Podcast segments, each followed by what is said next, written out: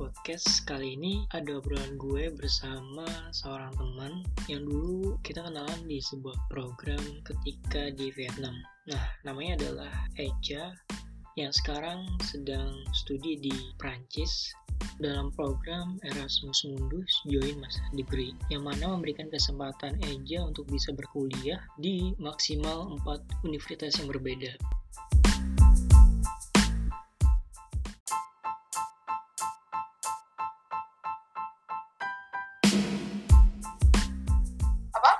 Program selesainya bulan berapa?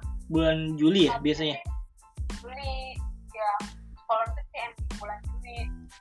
Cuman di fans gue katanya mau di apa diperpanjang nggak tahu sampai kapan tuh belum dapat kabar. Tapi gue ada itu, gue digaji sama mantan gue di Ih, kok enak sih? Kalau di Prancis kayak gitu, di Prancis banyak banyak bantuannya sih. Kayak kalau lo kalau mau magang maksimal enam bulan mm -hmm. dibayar terus lo dapat um, asuransi kesehatan dari pemerintah ya walaupun birokrasinya lama. Terus lo bisa dapat bantuan apa subsidi rumah yeah. itu juga nanti gue aja follow up. Itu malah sih sama birokrasi birokrasi di Prancis cuman um, benefitnya banyak cuma birokrasinya aja bikin pusing. Gak enaknya tuh meskipun kita udah daftar online kita tetap harus follow up mereka tuh nggak kalau lo nggak bisa ngomong bahasa Prancis waduh. Iya makanya. Lu belajar bahasa Prancis di sana? Belajar cuman. Tidak apa ngambil kursus? Selama berapa bulan terakhir gue belajar otodidak pakai Duolingo tapi tetap aja gue nggak bisa ngobrol. Iya susah Prancis ininya iya. Gak ngerti sih sama strukturnya. Pronunciationnya ya? Iya terus um, juga kan orang Prancis kalau ngomong cepet banget. Bener. Jadi gue gak bisa gak ngerti. Terus ya juga kayak gue masih di level-level awal jadi gue kayak gak ada beberapa form yang gue gak tahu ada beberapa vocab yang gue gak tahu. Gue yakin lebih gampang Spanyol sama Portugis sih dibandingkan Prancis tapi Spanyol sama Prancis sama strukturnya iya iya sama. Cuman maksud gue pronunciationnya gitu loh. Pronunciationnya iya. Iya kan? Udah ada suara hidung-hidung gitu gak sih? Ada tapi gak bisa. Terus kayak kalau mereka artnya beda. Kalau gue pindah dari Prancis ke Inggris ke Inggris Inggris ke Prancis kayak belibet gitu loh artnya ya sekarang gue jadi mengerti kenapa accent orang Prancis ngomong bahasa Inggris tuh aneh banget. Iya mana banyak yang gak bisa bahasa Inggris gak sih orang Prancis bisa sih cuman accent mereka kental banget. Oh. jadi mereka ngomong bahasa Inggris tapi pakai cara ngomong bahasa Prancis ngerti gak oh iya gitu. Iya iya. Jadi gak kedengeran aja gitu loh. Cuman bahasa bahasa Inggrisnya bagus. Cuman gak kedengeran dan orang Prancis tuh gak gak menyenangkan. Dingin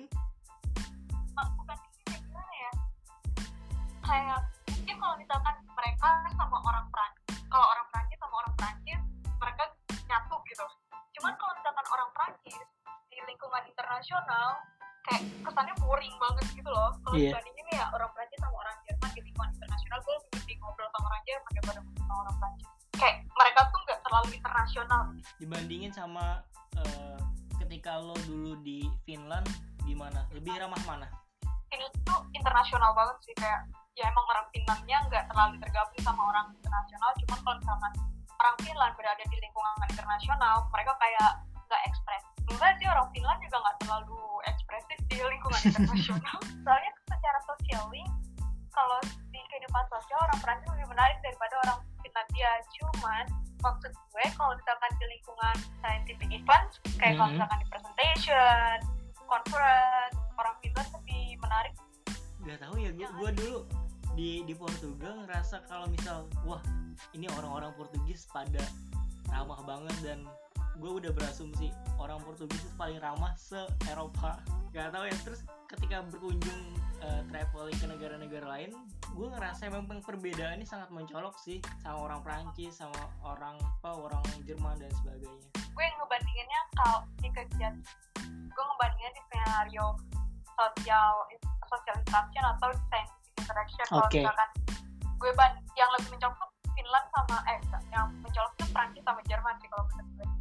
orang Prancis tuh di scientific discussion kayak boring banget gitu kayak serius banget gitu Hmm. gitu loh kayak nggak nggak asik gitu loh bawaannya terus kalau orang Jerman tuh kayak asik gitu terus kalau ada orang Spanyol orang Spanyol lebih asik lagi bawaannya Iya. jadi kalau di scientific community itu kayak lebih gue punya punya profesor dari Prancis Jerman sama sama Spanyol gue lebih seneng sama orang Spanyol atau orang Jerman karena pembawaan mereka lebih asik di lingkungan internasional Mm-mm.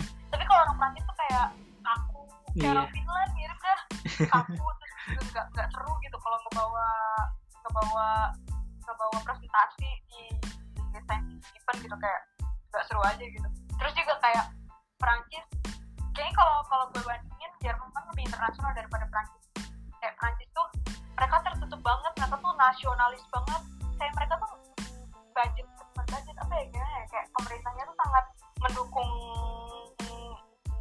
kondisi nasionalisme mereka jadi kayak international research organization international industry jarang banget ada cuman nggak nggak dapet support penuhnya dari pemerintah gitu.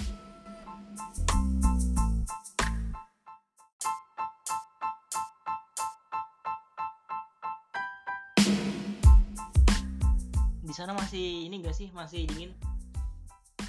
enggak udah masuk panas Tapi lu, lu ngerasa stres gak sih ya saat-saat begini? gue stres sih pas awal-awal gue gue sebenarnya nggak masalah sih. Eh, pas lockdown terus nggak bisa ke mana-mana. Perang tiap hari juga gue nggak ke mana-mana. Cuman gue nggak suka pas lu tau nggak sih kalau misalkan biasa misalkan um, lo pengen ngebersihin kamar nih terus kayak gitu tiba-tiba nyokap lo bilang wih bersihin kamar. Terus lo jadi nggak pengen bersihin kamar lagi. Iya. itu tapi tiba-tiba pemerintah bilang jangan keluar jadi gue pengen keluar gitu Sama banget. jadi kayak biasanya gue nggak ke mana-mana kayak biasanya gue kayak ya udah di rumah aja leha-leha terus kegiatan gue juga nggak jauh berbeda kayak ya udah gue leha, masih leha-leha segala macam tapi tetap aja gue kesel gitu kayak kayak apa ya kayak terbatasi kan Iya terbatasi. Sama sih. Iya, gua gua baru ingat kepribadian kita tuh hampir 100% mirip. iya kayak pengen rasanya pengen rebel aja gitu tapi takut Bener. Kemarin-kemarin juga Iya, gue gue di kosan. Kalau weekend gak, gak ada acara ya di kosan doang. Kalau gue pengen jalan-jalan sendiri juga gue gas gitu kan. Sekarang beneran di kosan doang. tapi di Jakarta ada apa sih kayak ada kayak polisi nggak sih kayak misalkan kalau lu keluar terus Polisi dilarang. ada, cuman dia jaga di perbatasan doang. Kayak perbatasan Bekasi, Jakarta, Bandung, Jakarta gitu. ah tapi di luar masih rame gak sih Win? Rame, rame. Oh iya. pas lebaran kemarin Lebaran gue nggak keluar sih. ah, Tapi rame emang di jalanan. Pasar-pasar juga masih rame. Gue dengar berita katanya Indonesia mau itu lagi mau Herd immunity. bukan Apa? yang katanya mau balik ke normal back to normal. Oh iya. Ya, itu segera tuh. waduh tapi katanya tapi kasusnya terus meningkat Iya, masih masih bertambah terus sih kasusnya. Cuman memang gue gue termasuk yang setuju sama keputusan pemerintah. Karena kalau dibiarin begini terus, ekonomi bakal ekonomi udah mulai mati sih Beneran kayak kasihan gitu loh yang restoran-restoran startup pada tumbang. ya sih gue denger juga soal itu di sini juga nggak tahu sih gue kan ngikutin berita Lokal. berita ya impact apa coronavirus impact segala macam gitu kan Hmm. terus di Prancis aja global recession eh recession yang tahun ini mungkin bakal nurunin apa ya global stock market tuh kayak tuh sampai 26 persen Iya iya, apalagi Paris ya. Pariwisatanya terpukul iya. banget. iya Paris mati banget Heeh. kacau banget Jadi maksudnya kayak negara-negara adidaya ini aja udah ngerasain ya Nah. misalnya kalau misalkan di negara adidaya aja udah ada global udah ada recession pasti Iya. negara-negara Berkembang. yang, yang tergantung sama negara ini. Bakal lebih parah lagi recessionnya kayak 2000 la- tahun 2008 kemarin aja. Itu cuman masalahnya 2008 kemarin Indonesia masih punya ekonomi stimulus tapi kalau sekarang ekonomi stimulusnya dipakai semua. Ya berdoa aja lah buat Indonesia lebih baik. Iya sedih banget sih. Sedih eh. Terus kayak terus kayak misalkan gue ya gue emang gak mau balik lagi kalau mau gue mikir kalau gue nyari kerja di Indonesia parah lagi gue lu jangan lupain gue ya. Enggak kok tapi maksud gue kayak sekarang untuk waktu dekat ya. Tapi gue nggak tahu musik kita. Bisa bisa bisa. Gue gue percaya sih. Lu bisa survive di sana. Fingers crossed. Gue mikirnya kayak lima tahun ke depan ya gue masih mau lah. Iya. Terus nanti pasti ada lah waktu gue bakal mau settle atau apa tapi nanti Sekarang. orang-orang yang gue message di LinkedIn itu juga pada bilang kan eh enggak gue nanya kayak gini mas mbak berencana pulang ke Indonesia kapan? Maksudnya membangun karir di Indonesia kan. Belum kepikiran katanya karena mereka lagi apa lagi berkembang banget di negara mereka berkarir sekarang dan kayak udah nyaman gitu sih. Kayak eh promosinya juga cepet loh. Kalau apa? Promosi. Jadi kayak cuman iya setahun dua tahun doang jadi jadi kayak junior arsitek terus langsung jadi senior. Kemudian jadi direktur sekarang. Kalau di kalau di gue kayaknya selama dua tahun itu masih early researcher. Terus kalau misalkan lo kalau jadi researcher ya kalau di sektor gue dua tahun pertama itu early researcher terus kalau udah lewat PhD terus lo masih mid career researcher. Panjang kalau research. Iya beda beda industri memang ya. udah berapa? Nah, ah, udah. Berarti berarti dua tahun tuh early stage terus lo terus PhD 3 sampai 4 tahun berarti itu 6 tahun lah. Terus lo mid career 2 tahun baru setelah 8 tahun iya. Panjang udah gitu. Udah gitu gak gede gaji Prancis cuman UM, UMR Prancis berapa sih? Di Prancis kalau researcher Heeh. cuman 2000 euro terus. Ih anjir 2000 euro. Gue masih inget tuh ketika di Porto. Porto itu kota kedua terbesar kan di Portugal. Itu UMR-nya saat itu 2018 cuman 650 euro. Serius? terus apa teh? Apa? setelah teh setelah teh. Kayaknya sebelum deh sebelum. Sumpah itu minimum minimum wage di sana. Taxnya kan gede lagi itu berapa? 30% ya? kalau di Kalau Prancis lebih gede ya taxnya? Eh gue nggak tahu? Kalau di sini kalau di Finland itu tergantung posisi tergantung pemasukan per tahun kalau di Finland. Hmm. di sini itu kayaknya tergantung pemasukan per tahun juga deh. Oke jadi nggak dipukul rata ya flat gitu. Jadi nggak dipukul rata taxnya?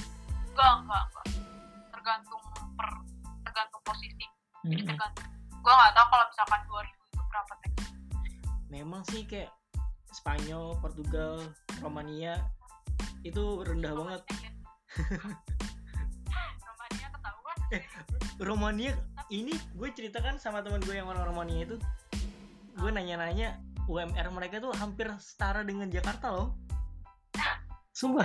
tapi tapi Romania tuh kayak kayak least developed sih kayak dia ter, terbelakang banget ya Iya.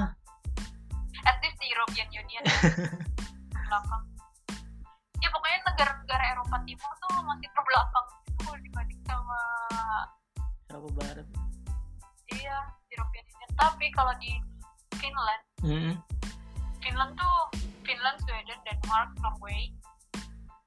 Sebenarnya itu atraktif banget sih cuman lo harus belajar bahasa mereka. Dan susah. kalau belajar bahasa mereka lo nggak gimana ya kayak kalau gue ya pertimbangannya sebenarnya kalau Finland itu job marketnya lebih friendly sih daripada di Prancis. Mereka nggak hierarkis terus mereka kayak nggak ada nggak kayak nggak ada barrier gitu lah antara senior sama junior so gitu.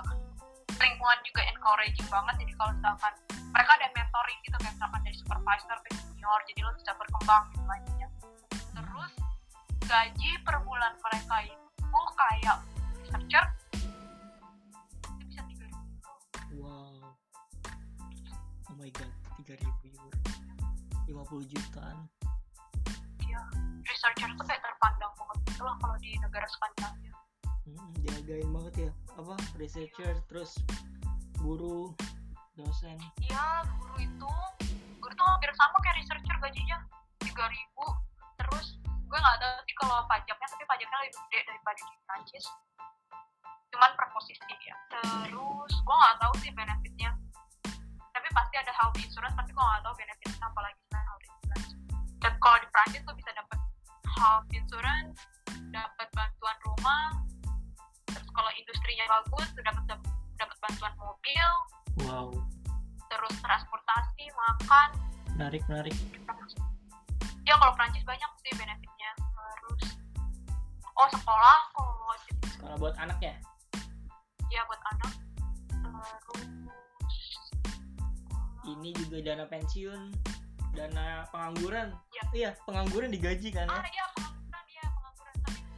Finland juga ada pengangguran. Enak banget. Ya pokoknya kalau udah dapet social security number itu udah bayar pajak pajaknya bakal balik lagi ke lo jadi kayak gak ngaruh juga lo punya pajak apa lo bayar ke pajak gitu tapi lo dapat banyak benefit terus oh ada ini apa kayak dana liburan di Finland sama di Prancis itu kalau company lo bagus.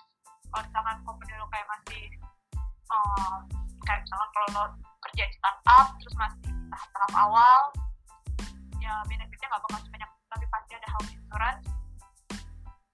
Ya, jadi kalau misalkan ya emang sih kayak Finland kayak Skandinavia itu prospeknya dari sisi gaji lebih bagus lah daripada di Prancis. Cuman kalau lo bandingin living cost lo sama aja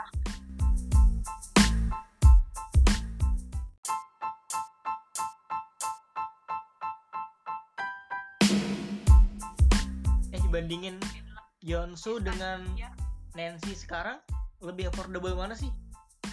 Sama aja. Sama ya? Kalau di UNSU um, apartemen gue nggak nggak deh lebih murah gue kalau di eh tapi enggak sih gue sama aja sih gue ngabisin 600 700 juga per bulan. Sama ya iya. Jadi kayak misal jadi sebenarnya nggak ada bedanya sih kayak misalkan lo kerja di Finland atau kerja di Prancis atau Hmm. kerja di Jerman kalau atau kerja di Portugal dengan UMR segitu iya. Biaya hidup lo kan setara sama gaji lo bener sih. Apartemen lu berapa per bulan di Prancis 400 oh my god. Iya. Shit mahal banget. Mahal banget gue kaget.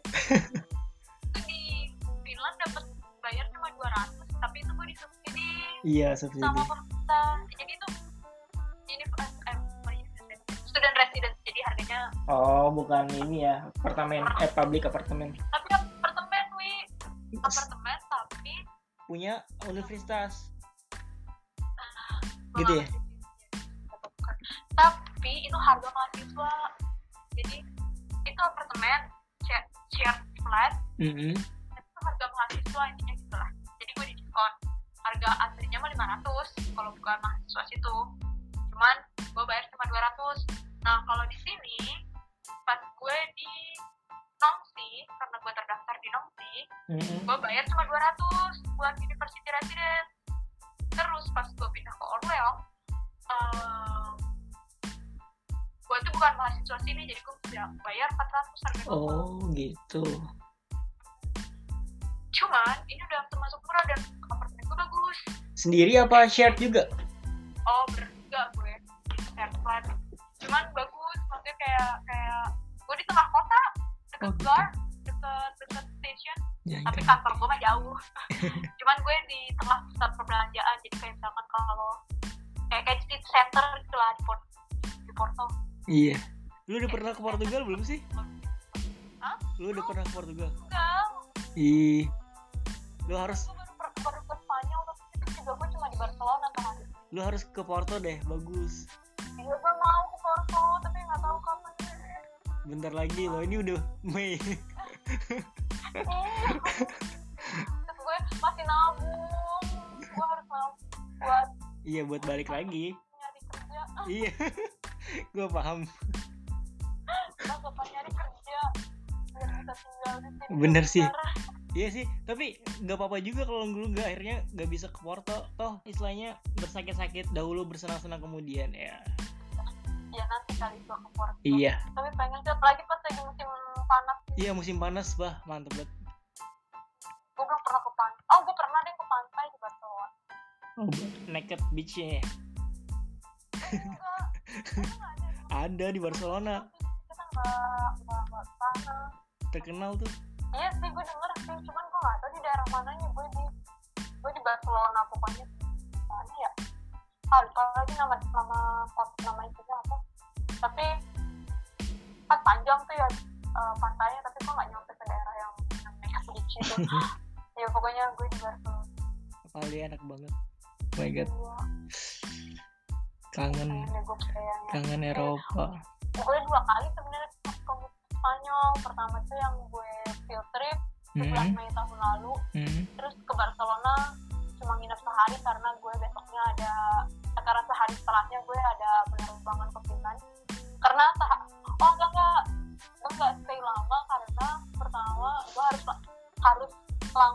start internship gue. Di, di, Finland jadi gue tuh selesai field trip itu tanggal 31 Mei. Iya. Terus tanggal 2 Mei itu gue ada flight langsung ke Finland. Tanggal 3 gue langsung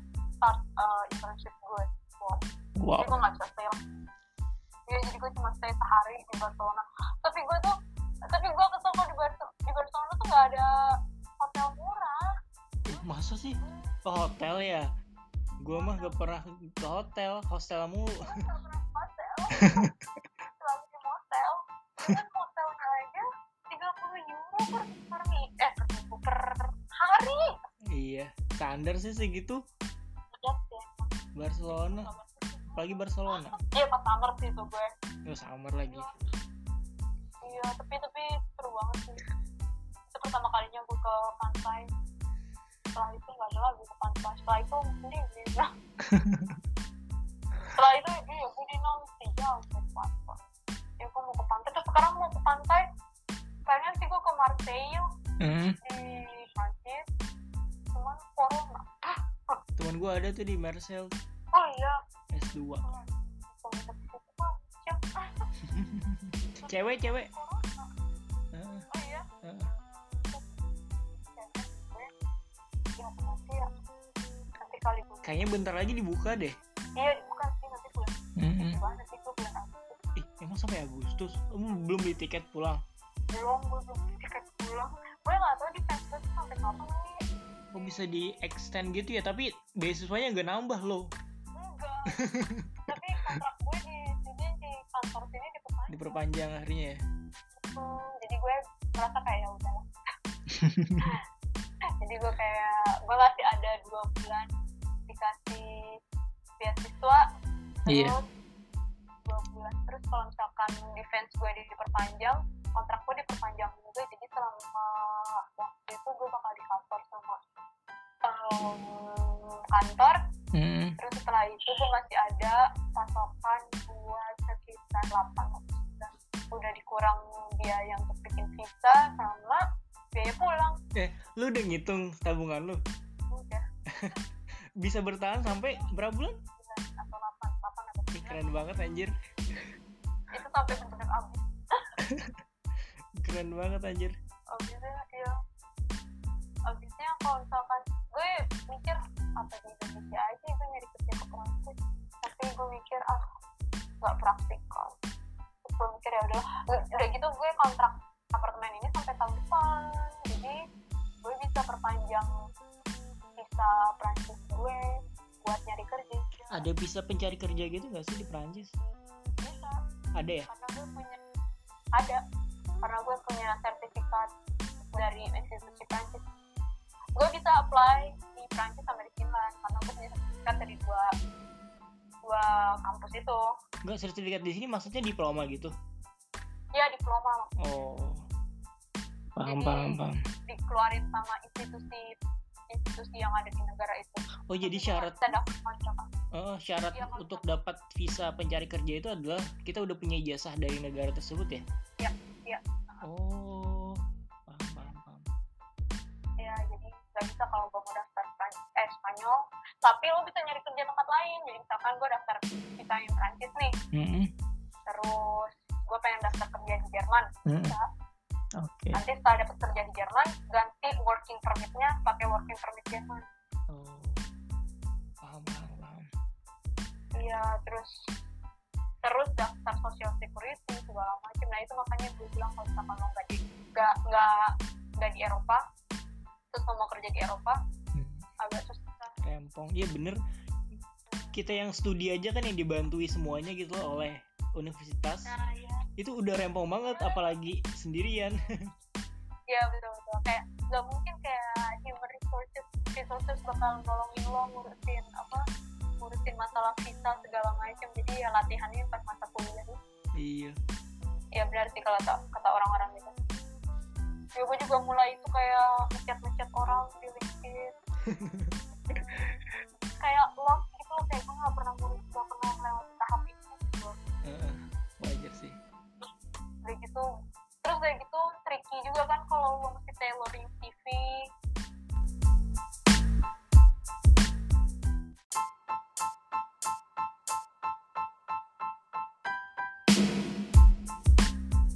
karena gue bukan di kota besar gitu Wi.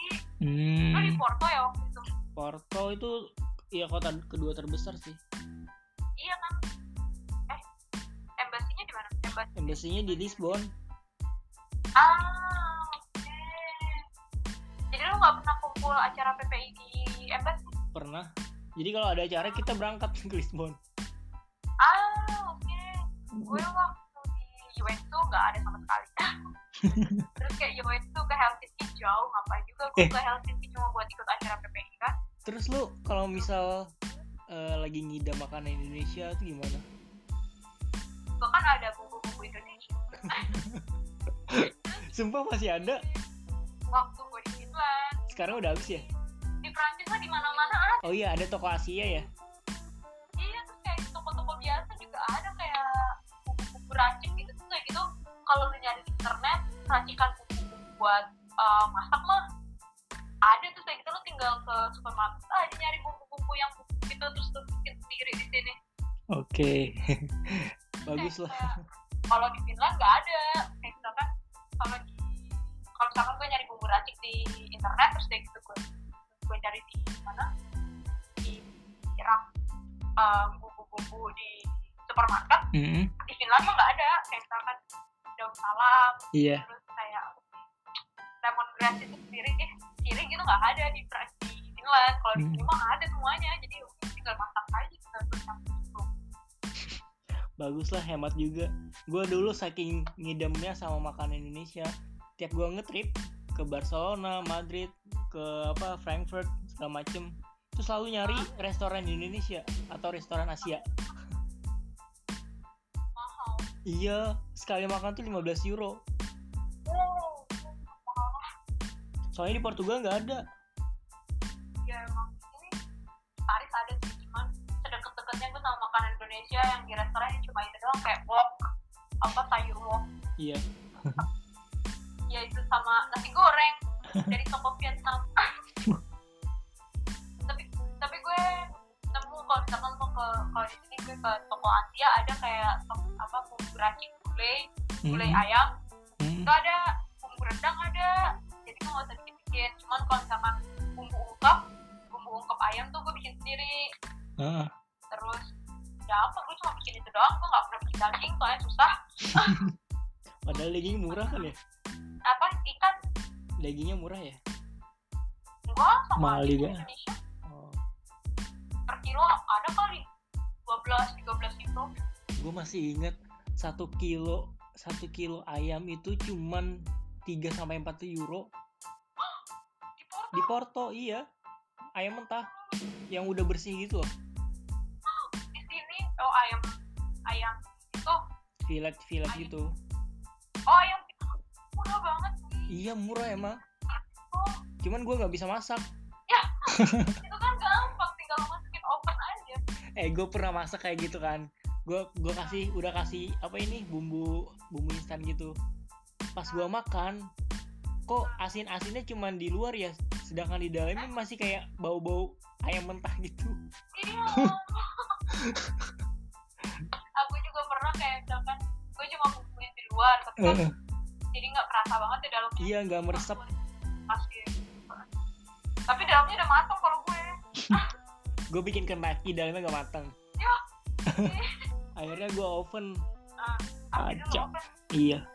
Gue nggak pernah sih bikin Kentucky gue kalau beli oh ada KFC ya? Ada KFC Heeh. cuman jauh KFC di sini jauh. Dan mahal juga KFC gue masih ingat. Satu bucket wings itu 10 euro. Isinya ada berapa ya? 15 kalau nggak salah lima belas masih mending. Gue gue di Prancis di Orleans berapa? Beli satu paket satu meal. Mm-mm. ada yang satu meal sama minum sama fries. Kentang ya? Pasti wingsnya cuma 8 8 jadi 10 euro emang lebih murah di Portugal sih. Iya apalagi di mana tuh? Di Finland gak ada KFC sama sekali tau. Ih, kok bisa sih? Dilarang ya? Enggak kayak enggak. Bukan dilarang sih. Kayaknya emang nggak mau deh mereka. hmm. cuman gak ada KFC gue kan sukanya KFC gue sering banget ke KFC tuh. Iya. McD kan cuma burger ya? Iya. Gue waktu pertama kali kan ke McD gue mikir kok gak ada ayam ya? Kayak gue kira gue kira di semua McD ada ayam. Ada sih ayam enak. iya gue suka chicken nugget nuggetnya tapi enak loh. Iya sih emang cuma sekali doang gue pernah beli aku gak pernah beli lagi. Gue kalau Mac ke McD beli chicken nugget sama Big Mac. Oh iya. Walau. Gue nggak tahu itu dagingnya daging babi apa daging ayam gue pura-pura gak tahu aja sama yang penting kayak Iya beef sih, beef sih tulisannya, tapi kan kita nggak tahu ca- campurannya gimana. iya betul Yang penting udah niatannya kita makan sapi. tapi kalau di Perancis banyak banyak bukan halal Oh gitu. Oh banyak ininya imigran ya? iya banyak imigran banyak orang muslim orang kemarin aja pas lebaran rame. Hmm. terus kayak kayak kalau di supermarket ada section halalnya. Jadi gue sekarang kalau beli daging beli ayam gitu. Cuman gue udah jarang sih makan daging sama ayam. Kadang makan salad gitu